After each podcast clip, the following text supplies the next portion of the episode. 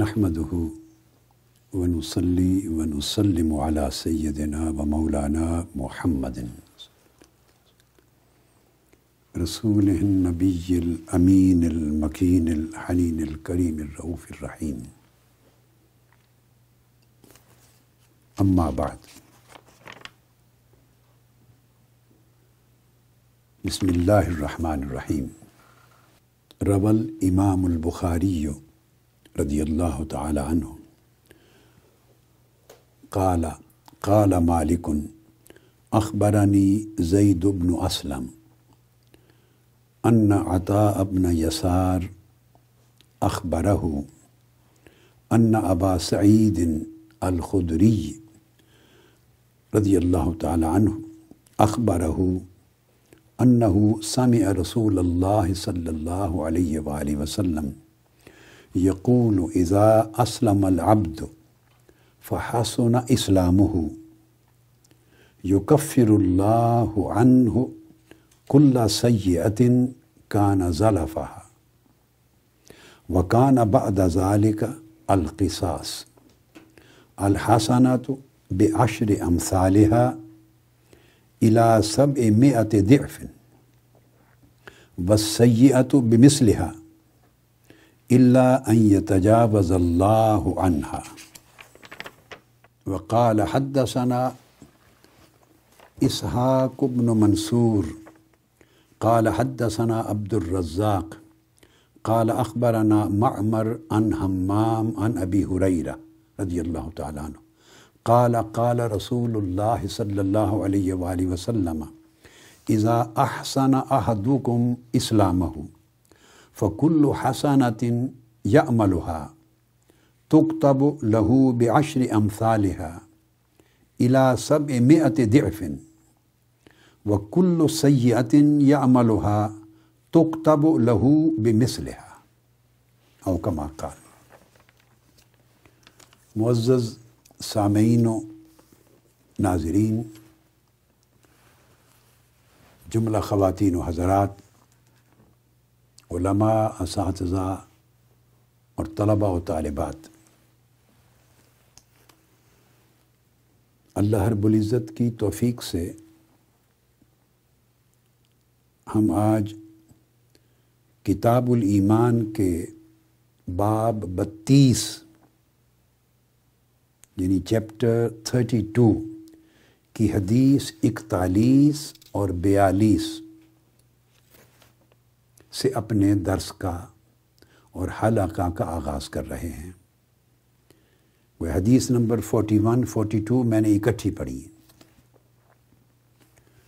باب کا عنوان امام بخاری نے قائم فرمایا ہے باب حسن الاسلام المرء،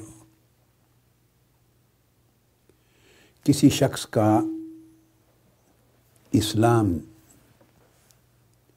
خوبصورت، اعلیٰ، عمدہ اور مبنی بر اخلاص کس طرح ہوتا ہے، یعنی لوگوں کے اسلام کی عمدگی پر یہ باب قائم کیا ہے۔ اور حدیث جو لائے ہیں پہلی، وہ امام بخاری بیان کرتے ہیں قال مالک، کہ مالک نے کہا۔ اب یہ مالک کون ہے؟ راوی حدیث کے وہ امام مالک بن انس رضی اللہ تعالیٰ عنہ ہے۔ امام مالک سے امام بخاری نے لیا ہے اس حدیث کو، مگر یہ بات ذہن میں رکھ لیں، امام بخاری کی امام مالک سے ملاقات ہی نہیں ہے، اور نہ امام بخاری نے امام مالک سے براہ راست سماع کیا ہے۔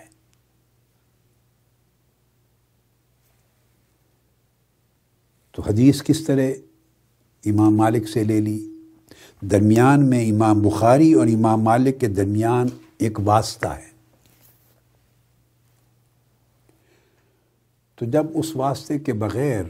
ایسے امام سے حدیث امام بخاری لیتے ہیں جن سے خود سماع نہیں کیا، اور اسی طرح کبھی وہ امام بخاری امام مالک کے طبقہ سے بھی اوپر کے طبقہ سے لیتے ہیں،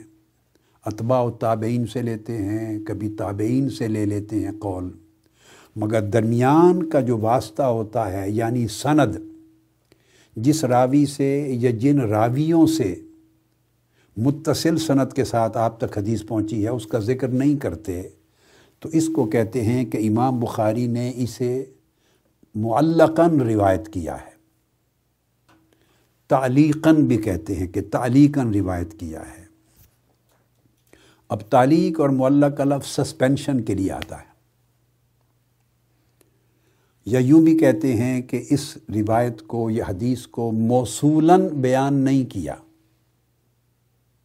موصولاً بیان نہیں کیا۔ اس کے لیے علم میں مصطلح الحدیث میں یہ لفظ بھی بولا جاتا ہے کہ اس کو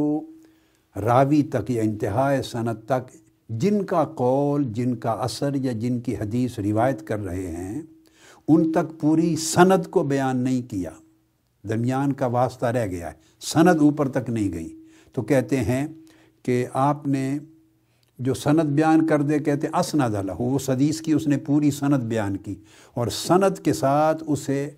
اس راوی تک جس کا اصل قول یا اثر یا حدیث ہے، روایت کرنے والے ہیں، اس تک سند کے ساتھ اس کو ملا دیا۔ تو اگر سند کے ساتھ اصل تک، جہاں سند کا انتہا ہو رہا ہے وہاں تک ملا دیں تو اس روایت کو موصولہ کہتے ہیں، اور متن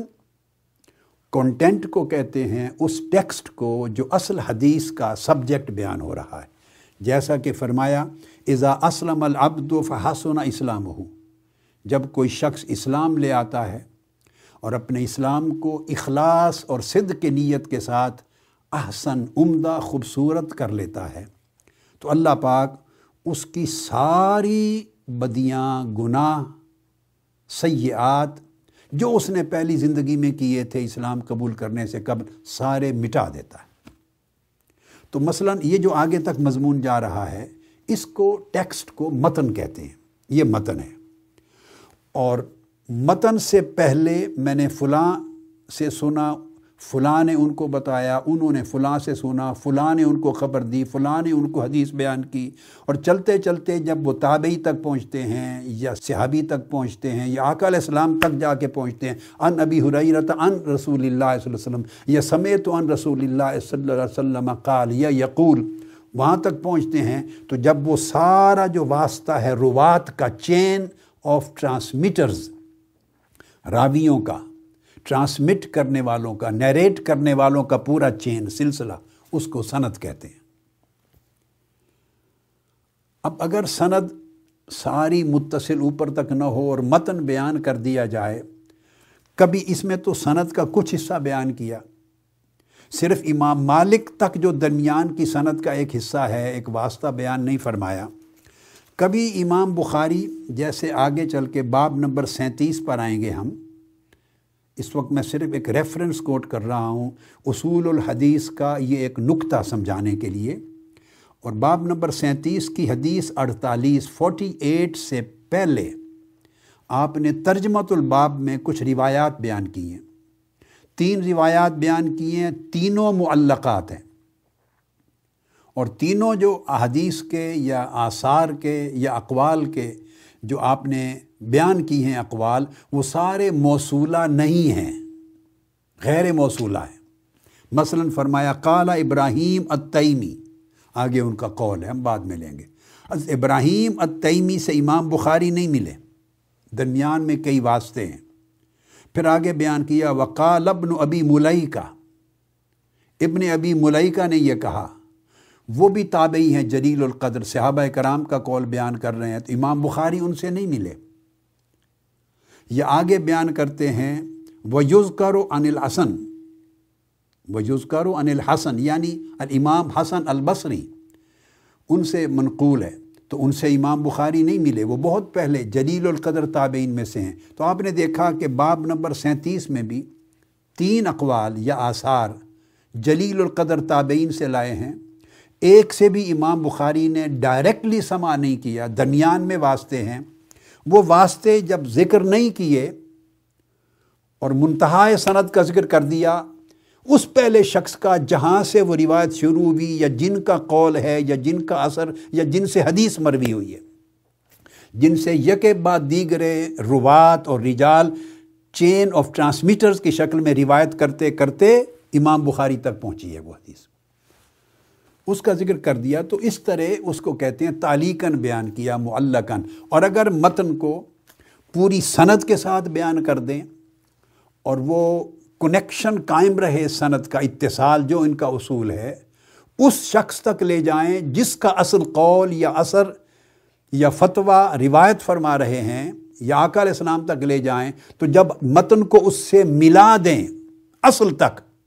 تو اس کو متن موصول کہیں گے یا متون موصولہ کہیں گے. کہیں گے کہ یہ وہ متون ہیں حدیث کے جو موصولہ ہیں. اور اگر درمیان میں متن کو ملایا نہ جائے، موصول وصل سے ہے، جیسے فصل کہتے ہیں آپ سیپریٹ کر دینا، وصل کہتے ہیں کنیکٹ کر دینا، جوڑ دینا. تو متن اگر جڑ جائے پوری متصل سند کے ساتھ اوپر تک تو یہ متون موصولہ ہیں، یعنی کنیکٹڈ، کنٹینیوسلی کنیکٹڈ ٹیکسٹ ہیں تھرو چین آف ٹرانسمیٹرز. یہ امام بخاری کا طریق ہے. اور جب اس طرح کی حدیث لیتے ہیں تعلیقاً، اس کو میں نے عرض کیا تھا کہ اس کو امام بخاری کی تعلیقات کہتے ہیں یا معلقات کہتے ہیں اور موصولات. دو طرح سے حدیثیں امام بخاری لائے ہیں. اس لیے اگر صرف موصولہ متون کو لے لیں، جو میں نے موصول کا معنی سمجھا دیا، جس میں متن حدیث کا آیا ہے اور پوری سند اوپر تک متصلاً بیان کی ہے، کوئی واسطہ آپ نے نہیں چھوڑا، یعنی تعلیقاً سسپینڈڈ طریقے سے بیان نہیں کیا، تو اس کا عدد صحیح بخاری میں 2600 سے زائد 2700 سے کم بنتا ہے. میں عدد بیان کر چکا ہوں ایک ایک اسپیسیفیکیشن کے ساتھ. مگر تمام کو لے لیں تو پھر عدد زیادہ ہو جاتا ہے، اور تکرار کو بھی لے لیں تو عدد 7000 کے قریب چلا جاتا ہے. تو اب یہ میں نے آپ کو بتایا کہ کس طرح متون موصولہ ہوتے ہیں یا کس طرح غیر موصولہ ہوتے ہیں. اب سوال پیدا ہوا، اگلا نقطہ لے لیتے ہیں، کہ امام بخاری نے امام مالک سے روایت کیا کیسے، جبکہ درمیان کا جو واسطہ ہے، جس سے بھی سنا ہوگا ایک واسطے سے یا دو واسطوں سے، ان کا ذکر نہیں آیا اور ڈائریکٹلی امام مالک سے لے لیا. تو کیا یہ امام بخاری کی اس صحیح البخاری کی تخریج حدیث کی شرائط پر یہ پورا اترتا ہے؟ جواب ہے کہ ہاں. معلقات جب امام بخاری لاتے ہیں تو اس کو صیغہ جزم کے ساتھ لاتے ہیں. فرماتے ہیں قال مالک، امام مالک نے یہ کہا کہ ان کو زید بن اسلم نے بتایا، ان کو عطا بن یسار نے بتایا، اور ان کو حضرت ابو سعید خدری رضی اللہ تعالیٰ عنہ نے بتایا. اوپر تو سند ہو گئی. جب آپ نے فرمایا قال مالک، تو یہ جب جزم کے ساتھ لاتے ہیں امام بخاری، تو جزم کا مطلب یہ ہوتا ہے کہ ان کے نزدیک یہ سند قطعیت کے ساتھ صحیح ہے، قطعی طور پر صحیح ہے، اور وہ صحیح ہونے پر دلالت کرتا ہے ان کا صیغہ جزم، یعنی بالیقین کہتے ہیں قال، انہوں نے فرمایا. اب یہ بھی اسی بات کی تائید کر دیتا ہے یہ اصول جس کا ذکر آف اینڈ آن میں کر دیتا ہوں. امام بخاری کا یہ ہر قدم کیوں لاتے؟ امام بخاری کے میرے نزدیک وہ علم کا اوشن ہے، سمندر ہیں. ان کے علم کا، علم حدیث کا، روات کا، اسانید کا، طرق کا، رجال کا کوئی کنارہ اور حد نہیں ہے، سب پر فائق ہیں. مگر اس طرح کی روایات پھر اس لیے لاتے ہیں تاکہ صحیح بخاری میں لوگ یہ سمجھیں کہ حدیث صرف وہی نہیں لینی جو میں نے، یعنی امام بخاری نے اپنی متصل سند کے ساتھ بیان کر دی ہے، اور لوگ ایسا نہ کر بیٹھیں غلطی سے کہ جو دیگر ائمہ نے بیان کی ہے اس حدیث کو چھوڑ دیں. تو حدیث نبوی کا بڑا عظیم ذخیرہ اس طرح دین سے خارج ہو جائے گا، یا لوگوں تک پہنچنے سے محروم ہو جائے گا، یا لوگ محروم ہو جائیں گے. امام بخاری دراصل تعلیقات کے ذریعے ان روایات اور احادیث اور آثار کو صحیح بخاری کے اندر درج کرنے میں، دیکھیے آپ نے ترجمۃ الباب تک ابھی میں نے ذکر کیا تھا، یعنی جو مقدمہ لاتے ہیں چیپٹر کا، اس میں تو تعلیقاً احادیث، آثار، اقوال لاتے ہیں، جو پیچھے بھی ذکر کیا میں نے کتاب الایمان کی بگننگ میں، ابتدا میں، اور آگے بھی ایک حدیث کوٹ کر دی آپ کو، یعنی باب نمبر 37 میں بھی مثال دے دی. مگر اب آج حدیث ایسی آئی ہے کہ جو ترجمۃ الباب میں نہیں ہے، یعنی مقدمہ کے طور پہ نہیں لیا تعلیقاً، وہ اصل سند کے ساتھ جو حدیث کا نمبر لگا ہوا 41، جہاں سند کے ساتھ متصل سند کے ساتھ حدیث لیتے ہیں امام بخاری، اس جگہ پہ لی ہے یہ حدیث، اور وہاں بھی تعلیقاً لی ہے۔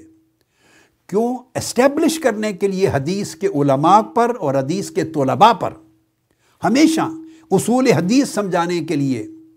کہ کہیں وہ میرے صحیح بخاری کو جمع کرنے کے اصول کی بنیاد پر احادیث کے قبول کرنے اور نہ کرنے کے باب میں غلط فیصلہ یا غلط رائے قائم نہ کر بیٹھیں۔ وہ یہ جان لیں کہ میں خود، جس کا نام امام محمد بن اسماعیل البخاری ہے، جس نے الجامع الصحیح مرتب کی ہے، جس نے آپ کو صحیح البخاری دی ہے، اور سند اور اسناد کے باب میں دنیا کی سب سے اعلیٰ درجے اور رتبے کی کتاب حدیث کی جمع کر کے دی ہے، جس کو آپ امیر المومنین سمجھتے ہیں اور سارے بعد کے محدثین جس پر تکیہ کرتے ہیں۔ وہ امام بخاری فرما رہے ہیں کہ میں اس لیے تعلیقاً حدیث کو معلقاً لیتا ہوں تاکہ آپ کو پتہ چلے کہ میرا اپنا مسلک، مشرب اور مذہب بھی یہ ہے اصول حدیث کے باب میں، کہ میں دیگر ائمہ پر اعتماد بھی کرتا ہوں اور ان کی سند سے ان کی حدیثیں بھی لیتا ہوں، اور کبھی ان کی سند سے لی ہوئی حدیث پوری سند بیان کر دیتا ہوں، اور کبھی درمیان کا واسطہ بیان نہیں بھی کرتا، کہ میرا علی الاطلاق اعتماد ہوتا ہے ان پر، اعتماد ہوتا ہے۔ امام مالک نے فرمایا، ختم ہو گئی بات، اور امام مالک کا فرمانا مجھ تک صحیح سند کے ساتھ پہنچا ہے، میں نے اس کو صحیح بخاری میں بیان کیا ہے یا نہیں، مجھ پر اعتماد کر رہے ہیں آپ، میرے مقام و مرتبہ پر۔ اسی طرح میں دیگر ائمہ کے مقام و مرتبہ پر بھی اسی طرح اعتماد کرتا ہوں جس طرح آپ مجھ پر اعتماد کر کے میری روایت لے لیتے ہیں۔ تو میں دوسرے ائمہ حدیث پر، جو میرے شیوخ ہیں اور اساتذہ ہیں یا اقران ہیں یا ان سے بڑے ہیں، ان پر میں بھی اسی طرح اعتماد کرتا ہوں، اور انہوں نے صحت کے ساتھ اگر کوئی حدیث لے لی اور انہوں نے سند بیان کر دی، تو میں اگر اس سند کا حصہ بیان نہ بھی کروں تو مجھے علم ہے کہ حدیث سند کے ساتھ ثابت ہے، فلاں امام نے لی ہے، اس کے پاس اس کی سند ہے، روات ہیں، مجھے معلوم ہے۔ تو امام بخاری یہ قاعدہ سمجھانا چاہتے ہیں کہ صرف میرے اوپر تکیہ کر کے کل حدیث نبوی کا صحیح بخاری تک محصور نہ کر دینا، اور باقی ہزار حدیث جو دیگر ائمہ نے، جن پر میں اعتماد کر کے لیتا رہتا ہوں، ان کے ذخائر کو چھوڑ نہ دینا، یہ بہت بڑا ظلم ہوگا، گمراہی ہوگی، اور اس سے ایک بہت بڑی خطا واقع ہوگی علم کے باب میں۔ اب یہ جو درمیان میں امام بخاری نے تعلیقاً لی اور واسطہ بیان نہیں کیا، اس کا اسناد بیان کیا دیگر ائمہ نے، ان کے ہاں یہ موصولہ متن ہے اور ان کے ہاں سند پوری کا پورا آگے ایصال ہے۔ مثلا اس کو امام بزار نے روایت کیا ہے پوری سند متصل کے ساتھ، امام دارقطنی نے بیان کیا ہے پوری سند کے ساتھ، امام مالک تک سند لے جاتے ہیں۔ پھر امام ابو ذر نے بیان کیا ہے حسین بن ادریس سے، انہوں نے ہشام بن خالد سے، انہوں نے الولید بن مسلم سے، انہوں نے امام مالک سے، یہ سند ہو گئی امام مالک تک۔ امام نسائی نے روایت کیا ہے اپنی سند سے، وہ روایت کرتے ہیں احمد بن المعلہ بن یزید سے، وہ صفوان بن صالح سے، وہ پھر ولید بن مسلم سے، اور وہ امام مالک سے۔ امام بخاری نے ڈائریکٹلی امام مالک کا قول لے لیا ہے، باقی ائمہ نے امام مالک تک پوری سند کو بیان کیا ہے۔ اسی طرح امام اسماعیلی نے اس کا بیان کیا حسن بن سفیان سے، انہوں نے ابن قتیبہ الاسدی سے، انہوں نے عبداللہ بن نافع السائغ سے، انہوں نے کہا ان مالکن اخبرہ، کہ امام مالک نے یہ فرمایا۔ تو علی ھذا القیاس دیگر ائمہ نے اس سند کا پورا وصل کر دیا ہے۔ تو اصلاً حدیث اور اس کا متن موصولہ ہے، مگر امام بخاری نے اس کو معلقاً یعنی تعلیق کے طور پہ بیان کیا ہے، وہ جو اس اصول کے لیے جو میں نے آپ کو بتایا، تاکہ اسٹیبلش ہو جائے یہ بات کہ حدیث کے ذخائر جو ہیں وہ تمام ائمہ کے طرق سے لینا نہ صرف جائز ہے بلکہ امام بخاری کا مذہب ہے۔ اب ایک اور بات، امام ابن بطال جو اوائل شارحین بخاری میں سے ہیں، یہ بھی بیان کرتے ہیں کہ اس حدیث کا جو پورا مضمون ہے اس کے الفاظ میں یہ ہے، اذا اسلم الکافر فحسن اسلامہ، کوئی کافر جب اسلام قبول کرے اور اپنے اسلام کو عمدہ اور اعلیٰ کر لے صدق اور اخلاص کے ساتھ۔ متصل اسناد کے ساتھ جو حدیث وہ اس طرح آئی ہے. امام بخاری کی اس سند میں جو حدیث ہے اس کا مضمون یوں ہے کہ جب کوئی شخص اسلام قبول کر لے تو لفظ الکافر نہیں آیا، اسلام قبول کر لے، فحسن اسلامہ، اور اپنے اسلام کو صدق اور اخلاص کی خوبصورتی کے ساتھ بڑا عمدہ بنا لے، اس کی نیت خالص ہو جائے اللہ کے لیے، اس کا ہر عمل اللہ کے لیے خالص ہو جائے، اس کی نیت میں حسن خوبصورتی اور عمدگی آ جائے، ریا نکل جائے، اس کے گرد و غبار اغراض نفسانیہ کی نکل جائے، جو عمل کرے مسلمان ہونے کے بعد نیک عمل طاعت کا عمل صرف اللہ کی رضا کے لیے کرے.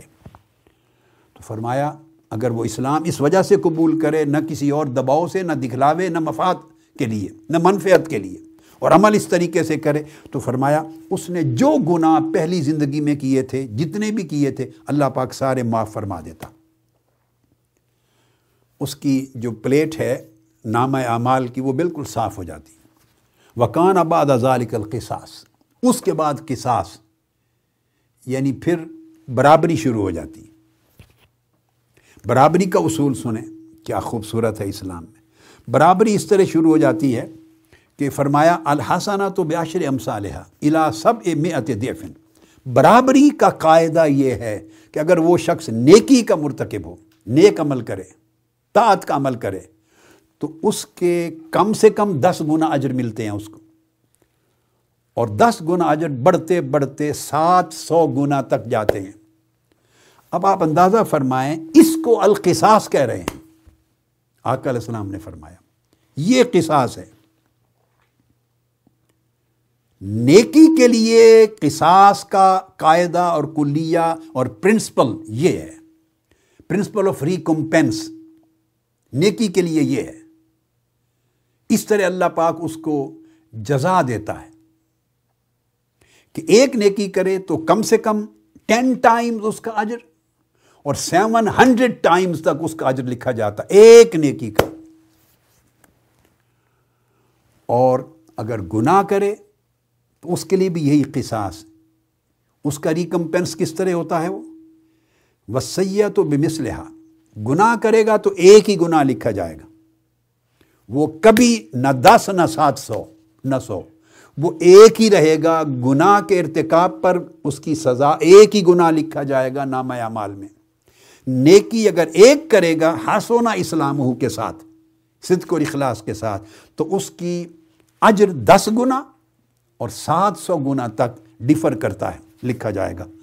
اور گناہ پر ایک ہی گناہ لکھا جائے گا، مگر اس میں پھر ایک اور استثناء ہے، الا ان یتجاوز اللہ عنہا. اس میں بھی ایکسیپشن ہے، لکھا ایک ہی گناہ جائے گا،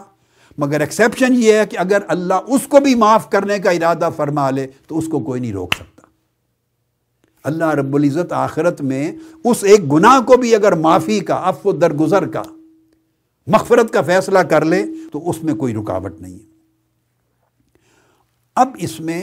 یہ جو 700 گنا تک ہے، اس کا ایک قاعدہ سن لیں. اس حدیث سے مراد یہ بھی ذہن میں رکھ لیں. یہاں تک تو مضمون ختم ہوا نا. اگلی حدیث جو میں نے پڑھ دی تھی اس کا معنی بھی یہی تھا. فرمایا کہ جب آدمی اپنے اسلام کو حسن نیت اور اخلاص کے ساتھ اور اللہ کی رضا طلبی کے ساتھ خوبصورت اور عمدہ کر لیتا ہے تو جو نیک عمل کرتا ہے اس کے بدلے 10 نیکیاں لکھی جاتی ہیں اور 700 گنا تک نیکیاں لکھی جاتی ہیں. اور جو برائی کرتا ہے، گناہ کرتا ہے، تُکتب لہ بمثلہا، تو اس کے برابر ایک ہی گناہ لکھا جاتا ہے. اور پہلی حدیث میں آیا، یہ قاعدہ بیان ہو گیا کہ اس میں فردر یہ بھی ایگزمپشن ہے کہ اللہ اس کو بھی معاف کرنے کا فیصلہ فرما دے تو معاف کر دے گا. اب یہاں جو کثرت آئی ہے 10 گنا سے لے کے 700 گنا تک، اب اگلی چیز سمجھنے والی، وہ اینڈ نہیں ہے کثرت کا. اس سے مراد کثرت ہے، اینڈ لیس کثرت ہے، اینڈ لیس یعنی جس کی کوئی حد اور انتہا نہیں. تمثیلاً 10 گنا سے 700 گنا تک بیان فرما دیا ہے، یعنی 10 ٹائمز سے 700 ٹائمز تک بیان کر دیا. اب آپ سوچئے، ایک نیکی اگر 700 ٹائم 700 ٹائمز تک ایک نیکی کا اجر لکھا جا رہا ہو اور کم سے کم 10 ٹائمز ہو، اور گناہ کا ایک ہی بار لکھا جائے کہ ایک ہی گناہ ہے, اور اس کے باوجود قیامت کے دن اگر کسی کا گناہ کا پلڑا بھاری ہو جائے اور نیکیوں کا پلڑا ہلکا ہو جائے, کتنی بد نصیبی ہوگی. یعنی اللہ رب العزت ایک ایک نیکی پر 10 نیکیاں لکھ رہا ہے, اور 700 گنا تک نیکیاں لکھی جا رہی ہیں کی ایک نیکی ہے. اجر میں 700 ایکٹس آف پائٹی لکھے جا رہے ہیں, اور گناہ کا ایک گناہ کے بدلے ایک ہی لکھا جا رہا ہے, پھر بھی پلڑا گناہوں کا بھاری ہو گیا جس کا, تو کتنی بد نصیبی ہوگی, کتنی محرومی ہوگی. اللہ کا اتنا کرم, اس کا اتنا انعام, اتنا احسان, بخشش اور مغفرت کے لیے اتنی آسانی اور اتنے کھلے راستے, پھر بھی ہم اس کو اچیو نہ کر سکیں, تو بد نصیبی. میں عرض یہ کر رہا تھا کہ اب یہ جو 700 گناہ کا, اس نقطے کو بھی سمجھ لیں, یہ بھی اینڈ نہیں ہے, مراد کثرت ہے. یہ تمثیل کے طور پہ فرمایا. اللہ رب العزت نے ارشاد فرمایا سورہ بقرہ کی آیت نمبر 261 میں, 261 آیت کریمہ ہے. جو 10 گناہ کا ہے وہ تو فرمایا انعام کی آیت نمبر 160, من جاء بالحسنۃ فلہ عشر امثالها, ایک کے بدلے 10 نیکیاں. یہ تو الانعام آیت نمبر 160, مگر کثرت کا ذکر فرمایا بقرہ آیت نمبر 261, فرمایا واللہ یضاعف لمن یشاء. 700 کا ذکر ایک جگہ آ گیا, مگر اللہ پاک نے فرمایا کہ اللہ پاک پھر اس کو بڑھا دیتا ہے, جتنا بڑھانا چاہے بڑھا دیتا ہے, اور جس کے لیے بڑھانا چاہے بڑھا دیتا, گویا اس کی لمٹ بھی نہیں ہے 700 پر. یہ جو بات میں نے بیان کی, اس کے اوپر اس کا انحصار اشخاص, لوگوں پر ہے, لوگوں کی طبیعتوں پر ہے, ان کی نیتوں پر ہے, ان کے عمل کے اخلاص اور صدق کے درجے اور رتبے پر ہے, اس کے عمل کی خالصیت پر ہے, اس کے رجوع کی طرف اس پر انحصار ہے, اس کی رغبت پر انحصار ہے, اللہ کی رضا طلبی کی کتنی کوالٹی اس پر انحصار ہے. اشخاص پر بھی, ازمان پر بھی, اماکن پر بھی, زمانوں پر بھی انحصار ہے, جگہوں پر بھی انحصار ہے, لوگوں پر بھی انحصار ہے, اور لوگوں کے اندر کے باطنی حالات پر اور کیفیات پر اور نیات پر بھی انحصار ہے. اس فرق کے ساتھ اجر گریجولی بڑھتا چلا جاتا. یہاں ایک حدیث ہے, امام احمد بن حنبل نے روایت کی ایک حدیث, اور امام بہقی نے الزہد الکبیر میں روایت کی ہے,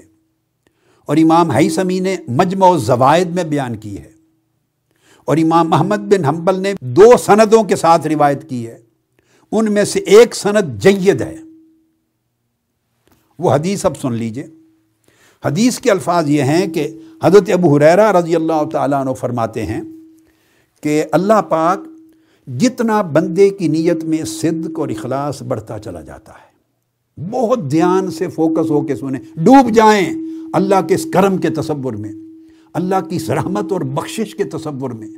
بندوں کو معاف کرنے, بخشنے, درگزر کرنے, جنت تک پہنچانے, اپنے قریب لانے کے لیے اللہ رب العزت نے کتنے دروازے اپنے کرم کے احسان کے کھول دیے. توجہ سے اس کو سمجھیں. ارشاد فرمایا ابو ہریرہ رضی اللہ تعالیٰ عنہ نے کہ انہو قال ان اللہ تعالیٰ یؤتی بالحسنات الف الف حسنہ. میں نے آپ کو عرض کیا تھا کہ اس کثرت سے مراد 700 پہ اینڈ نہیں ہو جاتا. بھئی آپ اپنے صدق کو بڑھاتے چلے جائیں, اللہ رب العزت اجر کو 700 گنا سے بھی آگے بڑھانا شروع فرما دے گا. یہ ملائکہ کا حکم ہے. آپ اخلاص کا رتبہ بڑھاتے چلے جائیں, پیورٹی اپنے اندر پیدا کرتے چلے جائیں, پیورٹی, ریا کو نکالتے چلے جائیں,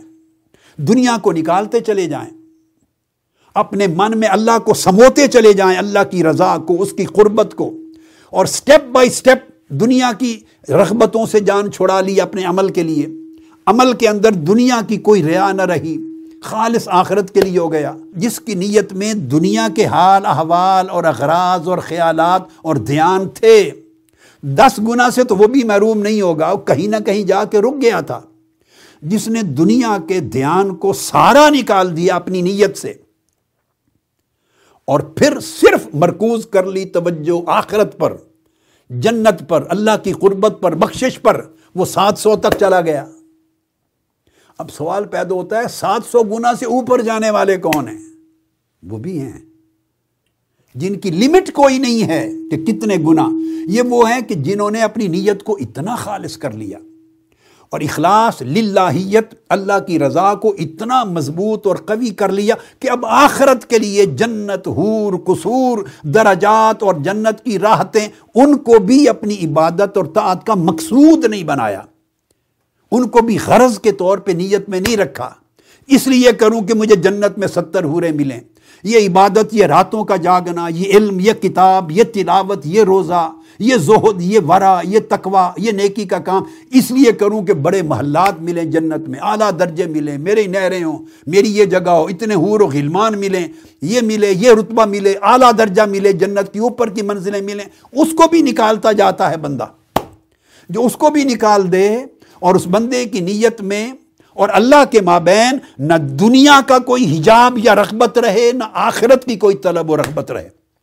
اور وہ خالصتاً اللہ کی رضا کے لیے ہو جائے. بس یہ عمل کر رہا ہوں میرا مولا راضی ہو، مجھے اللہ اپنے قریب کر لے، وہ مجھے اپنی رضوان اور خوشی عطا کر دے، وہ مجھے اپنی محبت عطا کر دے، بس وہ مجھے قبول کر لے، میں اور کچھ نہیں چاہتا، وہ میرا مالک قبول کر لے، مجھے کوئی درجہ مطلوب نہیں، میرا مولا اپنی بارگاہ میں مجھے لے لے، مجھے جنت کے کوئی عہدے اور مراتب کی غرض نہیں، میرا مولا مجھ پہ راضی ہو جائے. یعنی دنیا کو بھی نکال دے، آخرت کو بھی نکال دے، جو صرف مولا کے لیے ہو جائے بندہ، مولا کے لیے، اس کے پھر درجے اتنے گنا بڑھنے لگ جاتے ہیں کہ 700 گنا نیچے رہ جاتے ہیں اور بڑھتے بڑھتے بڑھتے بڑھتے پھر اینڈ لیس بلندیوں تک چلے جاتے ہیں. ان اینڈ لیس بلندیوں میں ایک حدیث ہے یہ جو سنا رہا ہوں، مسند امام احمد بن حنبل اور بہقی کی الزہد الکبیر کی. حضرت ابو ہریرہ رضی اللہ تعالیٰ عنہ نے فرمایا کہ آقا علیہ الصلوۃ والسلام نے ارشاد فرمایا کہ اللہ تعالیٰ ایسے لوگ بھی ہیں جو نیکیاں کرتے ہیں اور ایک نیکی پر اللہ پاک انہیں 20 لاکھ نیکیوں کا اجر عطا کرتا ہے، 2 ملین نیکیوں کا. کہاں 10 گنا تھا؟ گناہ ایک ہی رہے گا، اجر میں، سزا میں، جزا میں ایک ہی رہے گا. نیکیاں 10 گنا بھی بنی، وہ 10 گنا پھر نیکیاں بڑھ کے 100 گنا بھی بنی، پھر 700 گنا تک بھی بنی، پھر وہ بڑھتے بڑھتے اینڈ لیس بھی بنی، اور 20 لاکھ اجر ایک نیکی کا. اب آپ دیکھ لیں، نیتوں کا حال جدا جدا ہے بندوں کا، باطن کی صفائی جدا جدا ہے، اللہ کی محبت، اس کے صدق اور اخلاص، اس کی رضا پر اس بندے کی توجہ، اس کی طرف خشوع خضوع، اس کی چاہت، اللہ کی محبت، عاشق ہے مولا کا، اس کی رضا کا طلبگار ہے، اور ایسا طلبگار ہے کہ کسی اور شے کی طلب الہی کے درمیان حائل نہیں ہوتی، گرد نہیں آنے دیتا. اس کے من کی کیفیت یہ ہے، وہ ایک نیکی کرتا ہے، 2 رکعت نماز نفل پڑھتا ہے، ایک نیکی کا کام کرتا ہے، اللہ رب العزت اس کے نام اعمال میں 20 لاکھ نیکیاں دیتا ہے. اب دوسری طرف ایک آدمی ساری عمر لگا دے گا نیکیاں کرتے کرتے، وہی 10 ٹائمز یا 700 ٹائمز کے اصول کو بھی کر لیں تو 20 لاکھ نیکیوں تک پہنچنے پہ اس کے سال ہر سال لگیں گے، اس کا 1 منٹ لگا. اب یہ کسی عالم دین کا یا کسی عارف کا یا کسی صوفی ولی اللہ کا بیان کیا ہوا تصور نہیں ہے، یہ رسول پاک صلی اللہ علیہ وسلم نے بیان فرمایا. اور مجھے اس حدیث نے کیا لطف دیا تھا جب میں نے اس کو پڑھا اور درج کیا. میری کتاب ہے عون المغیث فی طلب علم الحدیث، علم حدیث کی طلب میں عون المغیث نام سے کتاب ہے، اور ایک اور کتاب ہے الرحلہ لطلب الحدیث بھی ہے میری، مگر یہ جامع ہے. اس کے اندر حدیث نمبر 31 کے طور پہ میں اس کو لایا ہوں. جیسے امام احمد بن حنبل سے اور امام بہقی کی الزہد الکبیر سے اور خطیب بغدادی نے بھی الرحلہ فی طلب الحدیث میں لی. ابو عثمان النہدی رضی اللہ تعالیٰ عنہ بیان کرتے ہیں، یہ تابعی ہیں، اور انہوں نے فرمایا کہ مجھ تک یہ خبر پہنچی، میں نے چاہا اتنی پیاری حدیث ہے تو اس حدیث کا روایت کا واقعہ سنا دوں. وہ کہتے ہیں مجھے خبر پہنچی کہ حضرت ابو ہریرہ رضی اللہ تعالیٰ عنہ یہ روایت کرتے ہیں آقا علیہ الصلوۃ والسلام سے یہ حدیث. تو میں چل پڑا اپنے گھر سے کہ میں حضرت ابو ہریرہ کی اپنی زبان سے جا کے سنوں، کنفرم کروں کہ کیا واقعی یہ حدیث انہوں نے آقا علیہ السلام سے خود سنی ہے. چلا گیا، حج کا موقع تھا تو میں یہاں آ گیا. جب حج پر پہنچا مکہ معظمہ میں ملاقات ہوئی حج کے لیے، تو میں نے آ کے عرض کیا حضرت ابو ہریرہ رضی اللہ تعالیٰ عنہ سے کہ میں اس سال حج کے لیے آنے کا ارادہ نہیں تھا، میں صرف یہ حدیث لینے کے لیے آیا ہوں، ایک حدیث میں نے سنی کہ آپ نے روایت کی ہے، میں نے چاہا اتنی عظیم معنی کی حدیث براہ راست اپنے کانوں سے آپ کی زبان سے سنوں، تو میں یہ ایک حدیث نبوی لینے کے لیے یہاں آیا ہوں، حج کا موسم ہے۔ تو آپ نے پوچھا حضرت ابو ہریرہ نے کون سی حدیث سنی ہے میرے حوالے سے، تو انہوں نے پھر یہ حدیث بیان کر دی کہ ان اللہ لا یکتب لعبده المؤمن بالحسنۃ الواحدہ الف الف حسنہ، انہوں نے یہ بیان کیا حضرت ابو عثمان النہدی نے کہ میں نے سنا ہے کہ آپ نے روایت کیا کہ آقا علیہ السلام نے فرمایا کہ ایسے اللہ کے مومن بندے بھی ہیں کہ ان کی ایک نیکی کے عوض اللہ پاک الف الف حسنۃ 10,00,000 نیکیوں کا اجر لکھتا ہے، 1,000,000 نیکیوں کا اجر لکھتا ہے، اس لیے میں آیا ہوں یہاں اس موسم حج میں حدیث لینے۔ حضرت ابو ہریرہ رضی اللہ تعالیٰ عنہ نے فرمایا مجھے معلوم نہیں کہ آپ نے کس سے حدیث سنی ہے، میں نے تو یہ نہیں کہا، میں نے یہ بات بیان نہیں کی، آپ نے پتہ نہیں کس سے سنی ہے۔ پھر دہرایا، کہتے ہیں آپ میں یہ کہہ رہا ہوں، دوبارہ دہرایا، فرمایا ہاں حضرت ابو ہریرہ نے فرمایا میں نے یہ نہیں کہا۔ آپ نے پوچھا آپ نے کیا روایت کیا ہے آقا علیہ السلام سے، انہوں نے کہا میں نے یہ روایت کیا ہے آقا علیہ الصلوۃ والسلام سے، انہوں نے فرمایا ان اللہ لا یؤتی عبدہ المؤمن بالحسنۃ الواحدہ الف الف حسنہ،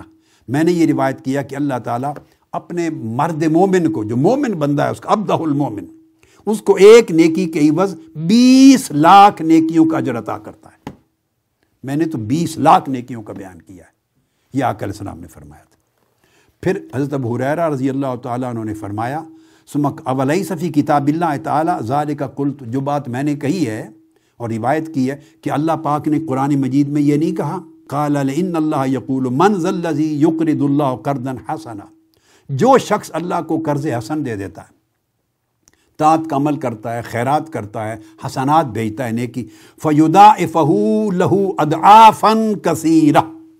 تو اللہ تعالیٰ اس کے اجر کو اتنا بڑھاتا چلا جاتا ہے، اتنا بڑھاتا چلا جاتا ہے کہ اس بڑھاتے چلے جانے کی کوئی حد نہیں رہتی، کئی کئی کئی گنا بڑھا دیتا ہے۔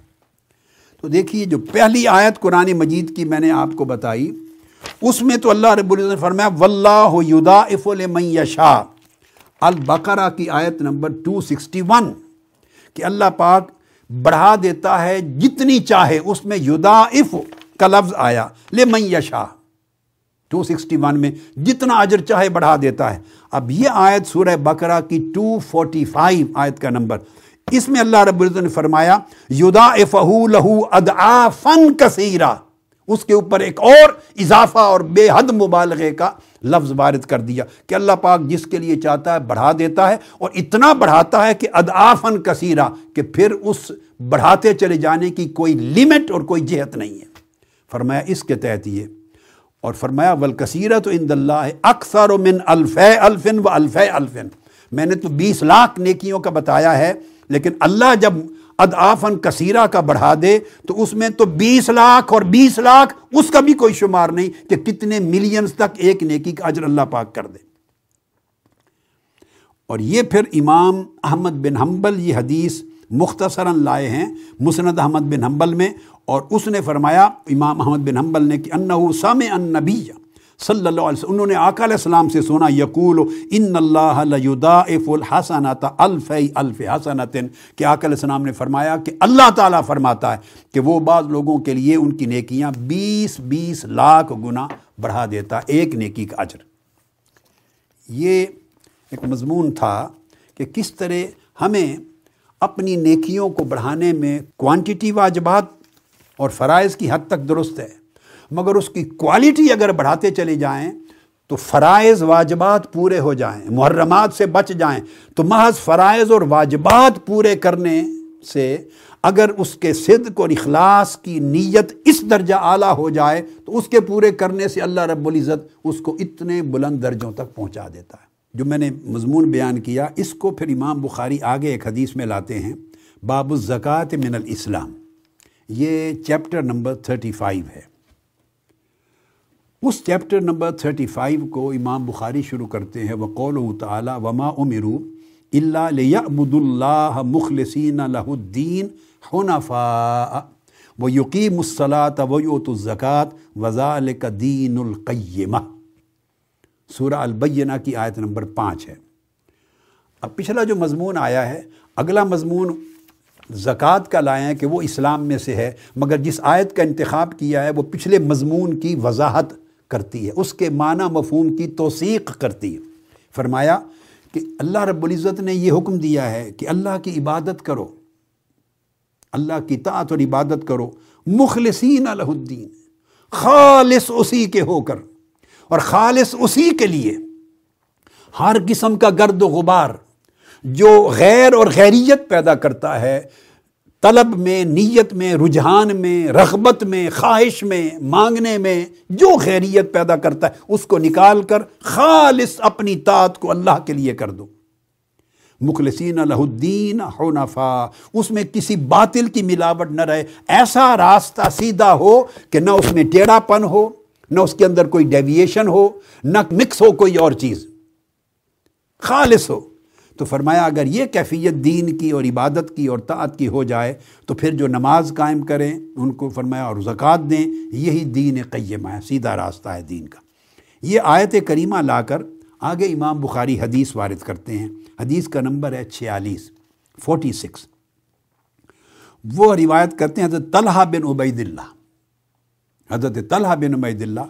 وہ روایت کرتے ہیں کہ آقا علیہ السلام کی بارگاہ میں ایک شخص آیا نجد سے، یقول جاء رجل الى رسول اللہ صلی اللہ علیہ وسلم من اہل نجد ثائر الراس، نجد سے آیا، نجد ریاض اور اس کا آگے کا علاقہ عراق تک جو جاتا ہے، کوفہ تک، یہ سارا ایریا نجد کہلاتا ہے۔ تو وہ بال اس کے سر کے منتشر تھے، بدو تھا، سر کے بال منتشر تھے، یسمع دوی جو سوتے ہی، آواز اس کی اونچی تھی مگر کلیئر نہیں تھی، بولتا تھا تو لفظ جیسے وہ زبان کے اندر گھومتے تھے اور وہ سمجھ نہیں آتی تھی، اس کی بات کی سمجھ نہیں آتی تھی۔ اس نے کوئی بات کی، لا یفقہ ما یقول، کیا کہہ رہا ہے، کیا پوچھ رہا ہے، سمجھ نہیں آ رہی تھی۔ حتیٰ دنا، آقا علیہ السلام نے اس کو قریب کر لیا، فاذا ہوا یسأل عن الاسلام، جب آقا علیہ السلام کے قریب ہوا تو پتہ چلا کہ وہ پوچھتا ہے کہ اسلام کیا ہے، اسلام کے بارے میں سوال کر رہا ہے۔ فقال رسول اللہ صلی اللہ علیہ وسلم، آقا علیہ السلام نے فرمایا، 5 صلوات فی الیوم واللیلہ، رات دن میں 5 نمازیں ادا کرنا، پہلی بات۔ فقال، اس نے پوچھا، حل علیہ غیرہا، کیا ان 5 نمازوں کے علاوہ بھی مجھ پر کوئی واجب ہے؟ قال لا، آقا علیہ السلام نے فرمایا واجب اور کچھ نہیں، الا ان تطوع، سوائے اس کے کہ تو مزید نفلی عبادت کرے اللہ کی قربت اور محبت کے لیے، ایکسٹرا نفلی عبادت کرے، واجب نہیں۔ اس کے بعد فرمایا آقا علیہ السلام نے، قال رسول اللہ وصیام رمضان، اور رمضان کے روزے رکھے۔ قال حل علیہ غیرہ، کیا رمضان کے 30 روزوں سے ہٹ کر بھی کچھ اور میرے اوپر روزے واجب ہیں؟ قال لا الا ان تطوع، سوائے اس کے کہ تو نفلی طور پہ اضافی کچھ کرے۔ وذاکر لہ رسول اللہ صلی اللہ علیہ وسلم الزکات، پھر آقا علیہ السلام نے زکوٰۃ کا بیان کیا۔ اس نے پوچھا، حال علیہ غیرہا، زکوٰۃ کے علاوہ بھی کوئی خیرات میرے اوپر واجب ہے؟ قال لا الا ان تطوع، سوائے اس کے کہ تو نفلی طور پہ کوئی اور خیرات کرے۔ جب یہ چیز بیان ہو گئی تو حدیث پاک میں ہے، امام بخاری روایت کرتے ہیں، قال فادبر الرجل، وہ شخص پھر مڑ گیا، جب مڑ کے گیا تو کہنے لگا، وہو یقول واللہ لا ازید علی ھذا ولا انقص، اللہ کی قسم، اے اللہ کے رسول، میں اس سے کچھ بھی نہ زیادہ کروں گا نہ کم کروں گا، جتنی بات آپ نے بتائی ہے تول کے دی ہے اس پر قائم رہوں گا، نہ کم نہ زیادہ۔ قال رسول اللہ صلی اللہ علیہ وسلم افلح ان صدق، فرمایا اگر یہ سچ بولتا ہے، اس پر قائم رہا تو فلاح پا گیا، قائم رہا تو فلاح پا گیا۔ اب یہی حدیث امام بخاری کتاب الصیام میں بھی لائے ہیں، کتاب الصیام میں بھی امام بخاری یہی حدیث لائے ہیں۔ اس میں الفاظ ڈیفرنٹ ہیں، ایمان افروز مضمون ہے،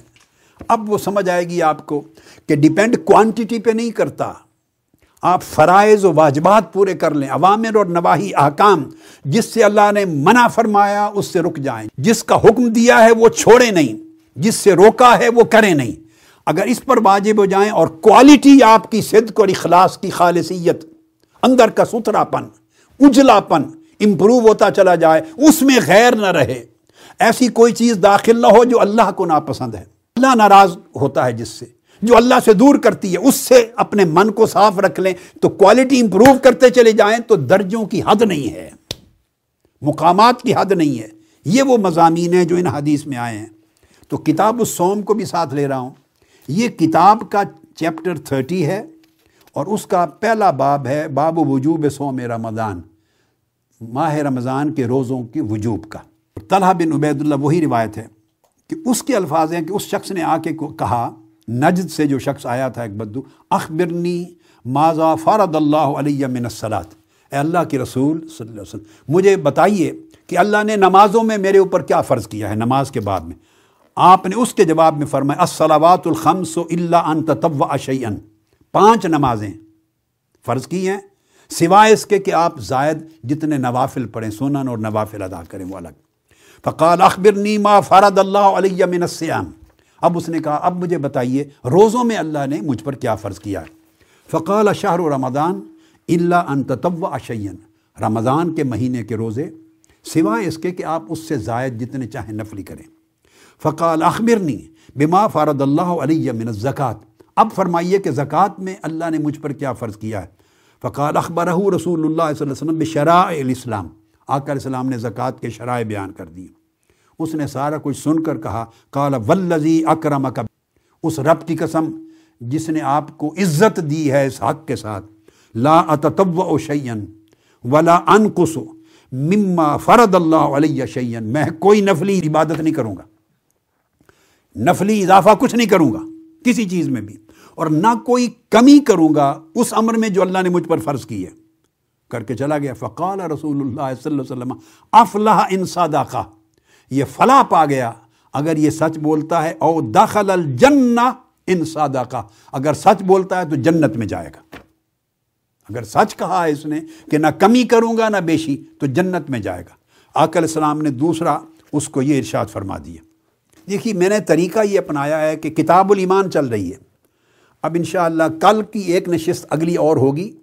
اور کتاب الایمان کل پہ انشاءاللہ مکمل ہو جائے گی. اگلی نشست کتاب العلم سے شروع ہوگی, مگر ہر وہ حدیث جس کا تفصیلی مضمون مختلف الفاظ کے ساتھ, دیگر جزئیات کے ساتھ, اگلی کتب میں, اگلے ابواب میں جہاں جہاں امام بخاری نے بیان کیا ہے, میں اس مضمون کے ساتھ ساتھ ملا کے پڑھاتا جا رہا ہوں, تاکہ ایک کتاب پڑھنے کے ساتھ ہم کئی کتب کا مطالعہ کر لیں اور کئی ابواب کو ساتھ ساتھ پڑھ لیں. اب یہ کتاب الزکوٰۃ میں آ گئی ہے. اس کو روایت کی حضرت ابو ہریرہ رضی اللہ تعالیٰ عنہ نے. اس کے الفاظ سن لیجئے, ان اعرابیا اتی النبی صلی اللہ علیہ وآلہ وسلم, ایک عربی ہے وہی شخص, وہ آیا آقا علیہ السلام کی بارگاہ میں. فقال دلنی علی عمل اذا عملتہ دخلت الجنہ, عرض کیا یا رسول اللہ مجھے کوئی ایسا عمل بتائیں میں جس پر عمل کروں تو سیدھا جنت میں چلا جاؤں, سیدھا جنت میں. یہ سوچیں اس وقت بھی لوگوں کی ہوتی تھی. قال تعبد اللہ لا تشرک بہ شیئا, اللہ کی عبادت کریں اور کوئی شرک نہ کریں. وہ تقیم الصلاۃ المکتوبہ, اور جو فرائض نمازیں ہیں وہ ان کی اقامت کریں, قائم کریں. وہ تؤدی الزکاۃ المفروضہ, اور جو فرض زکوٰۃ ہے وہ پابندی سے ادا کریں. وتصوم رمضان, اور رمضان کے روزے رکھے.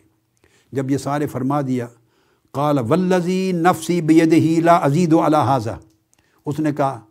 اللہ کی قسم جس کے قبضہ قدرت میں میری جان ہے یہ میں سب کچھ کروں گا مگر اس سے زائد کچھ نہیں کروں گا. فلما واللہ, جب وہ شخص مڑ کے چلا گیا قال النبی صلی اللہ علیہ وآلہ وسلم, آقا علیہ السلام نے صحابہ سے فرمایا من سرہ ان ینظر الی رجل من اہل الجنہ فلینظر الی ھذا, جب وہ مڑ گیا فرمایا جو شخص تم میں سے کسی جنتی کو دیکھنا چاہے اس شخص کو دیکھ لو, یہ جنتی ہے. آقا علیہ السلام نے اس کے جنتی ہونے کی ضمانت دے دی. یہ آپ کے معجزات میں سے. آج پوچھ کے جا رہا ہے مستقبل کی کیا خبر کہ وہ عمل کر سکے گا نہیں کر سکے گا, عمل جاری رکھے گا، چھوڑ دے گا، جب ڈیتھ ہوگی ایمان پر ہوگی، کسی اور حال پر ہوگی، کیا کنڈیشن ہوگی، یہ ساری مستقبل کی باتیں ہیں. اللہ کا رسول اور جنت کا داخلہ مرنے کے بعد ہونا ہے، اسی وقت اسی دن تو ہو نہیں رہا جب اس نے کہا کہ میں یہ سب کچھ کروں گا مگر کچھ زائد نہیں کروں گا. اب وہ جا رہا ہے تو اسی وقت ڈیتھ ہو جائے تو چلو یہ بات سمجھ میں آتی ہے، مگر پتہ نہیں کتنے سال زندہ رہے گا اور بعد میں اس کے حالات کیا ہوں گے عمل کے. لیکن آقا علیہ السلام نے فرمایا من سرہ ان ينظر الى رجل من اهل الجنہ، جو شخص کسی جنتی کو دیکھنا چاہتا ہے فلینظر الى هذا، اس شخص کو دیکھ لے. مطلب یہ کہ آقا علیہ السلام نے اس کی موت تک کا جو حال حقیقتاً ہونا تھا اس کی خبر دے دی. ایک یہ اصول اس سے ثابت ہوا، یہ آقا علیہ السلام کا معجزہ ہے، غیبی علوم میں سے ہے. اور دوسرا اصول اس سے استنباط یہ ہوتا ہے کہ تم نے سن لی اس کی بات، جو شخص اس پر سچے دل سے عمل کرے یہ جنت کا راستہ ہے. باب فضل من استبرأ لدینہ، اس شخص کی فضیلت جس نے اپنے دین کو محفوظ اور سلامت رکھ لیا ہر اس عمل سے جس کے ذریعے دین میں فساد پیدا ہوتا ہے یا دین میں نقص پیدا ہوتا ہے یا ایمان میں نقص پیدا ہوتا ہے. جس شخص نے اپنے دین کی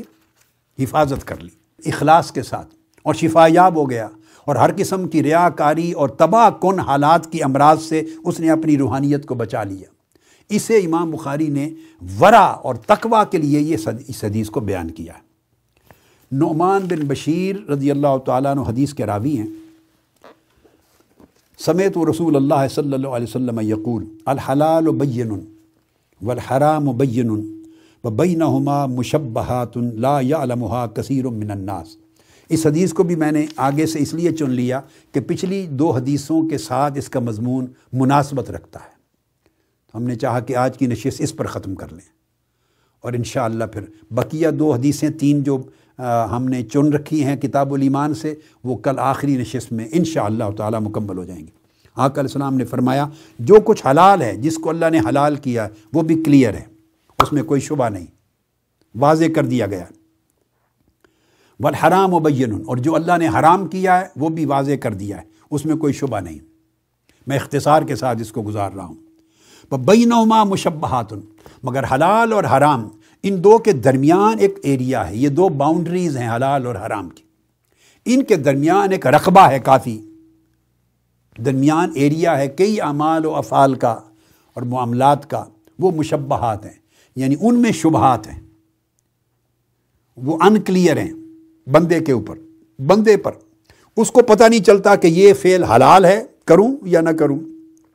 یہ حرام ہے کروں یا نہ کروں. حلال بھی کلیئر ہے، حرام بھی کلیئر ہے، قرآن مجید سنت نبوی میں وہ اللہ رب العزت نے کلیئر کر دی، مگر درمیان میں کچھ متشابہات کی طرح ہیں، اعمال میں شبہات ہیں، اعمال میں مشبہات ہیں. فمن اتقى المشبہات استبرأ لدینہ وعرضہ، فرمایا حلال تو پہلے کلیئر ہے، ہر مسلمان کو بنیادی علم پتہ ہے یہ فرائض ہیں، یہ واجبات ہیں، یہ کھانا، یہ پینا، یہ کرنا یہ حلال ہے، یہ عمل، یہ رشتہ، یہ تعلق، یہ فعل حرام ہے. موسٹلی حلال اور حرام پہ لوگ کلیئر ہوتے ہیں، نہیں تو علماء بھی بیان کرتے رہتے ہیں، تو اس کا تھوڑا زیادہ ضروری حد تک نالج لوگوں کو ہوتا ہے. یہاں پرابلم اتنا نہیں آتا،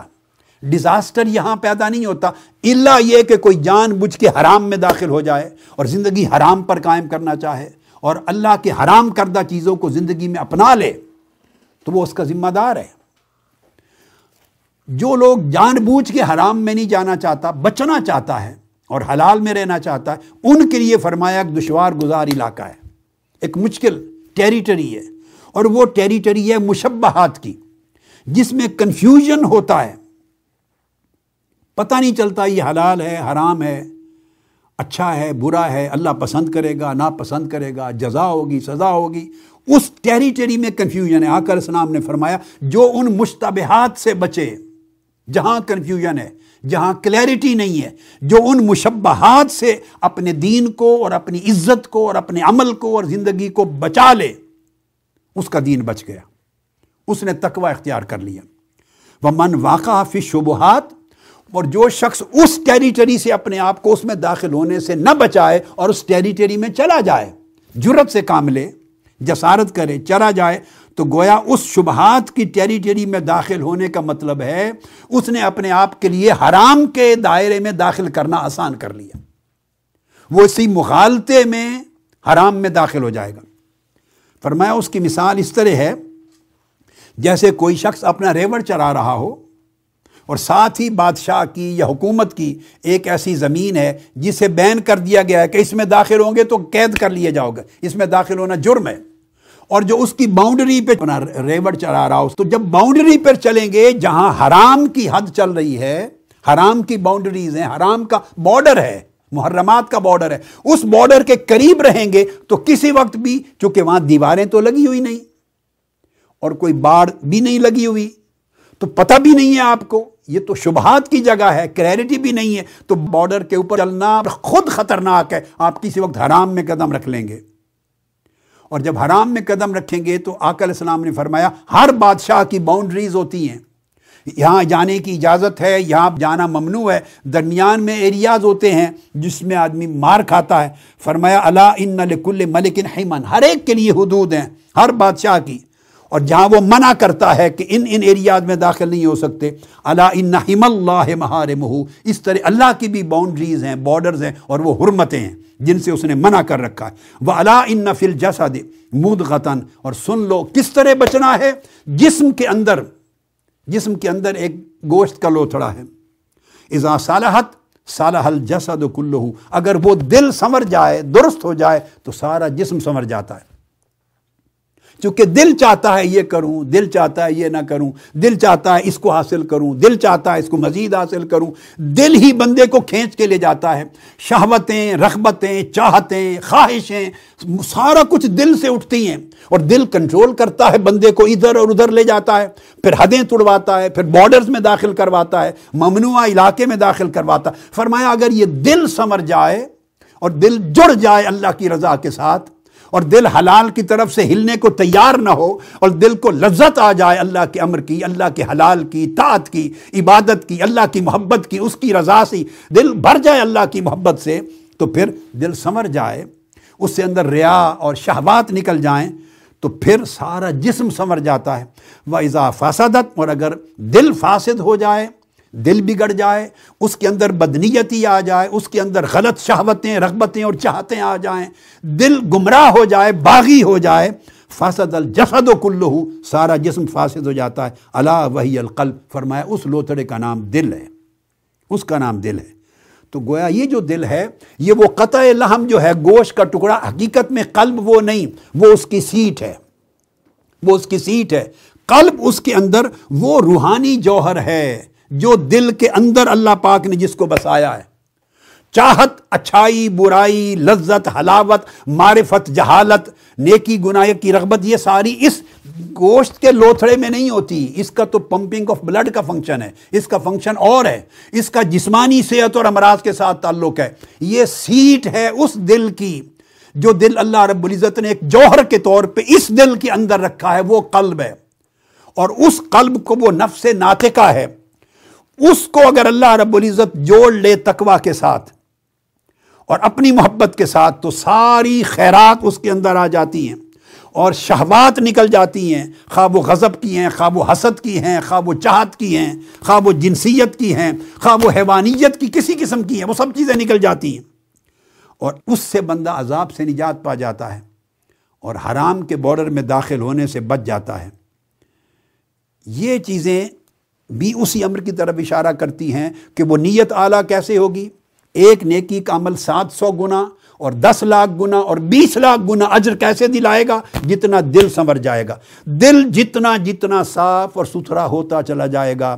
خالص ہوتا چلا جائے گا، ہر قسم کی گرد و غبار اور کیچڑ میر کچیل سے پاک ہوتا چلا جائے گا اور اللہ کے ساتھ جڑتا جائے گا، اتنا وہ دل اڑا کر نیکیوں کو بھی اجر میں اوپر لے جائے گا اور ایک ایک نیکی کئی ملینز اجر کے برابر کر دے گا۔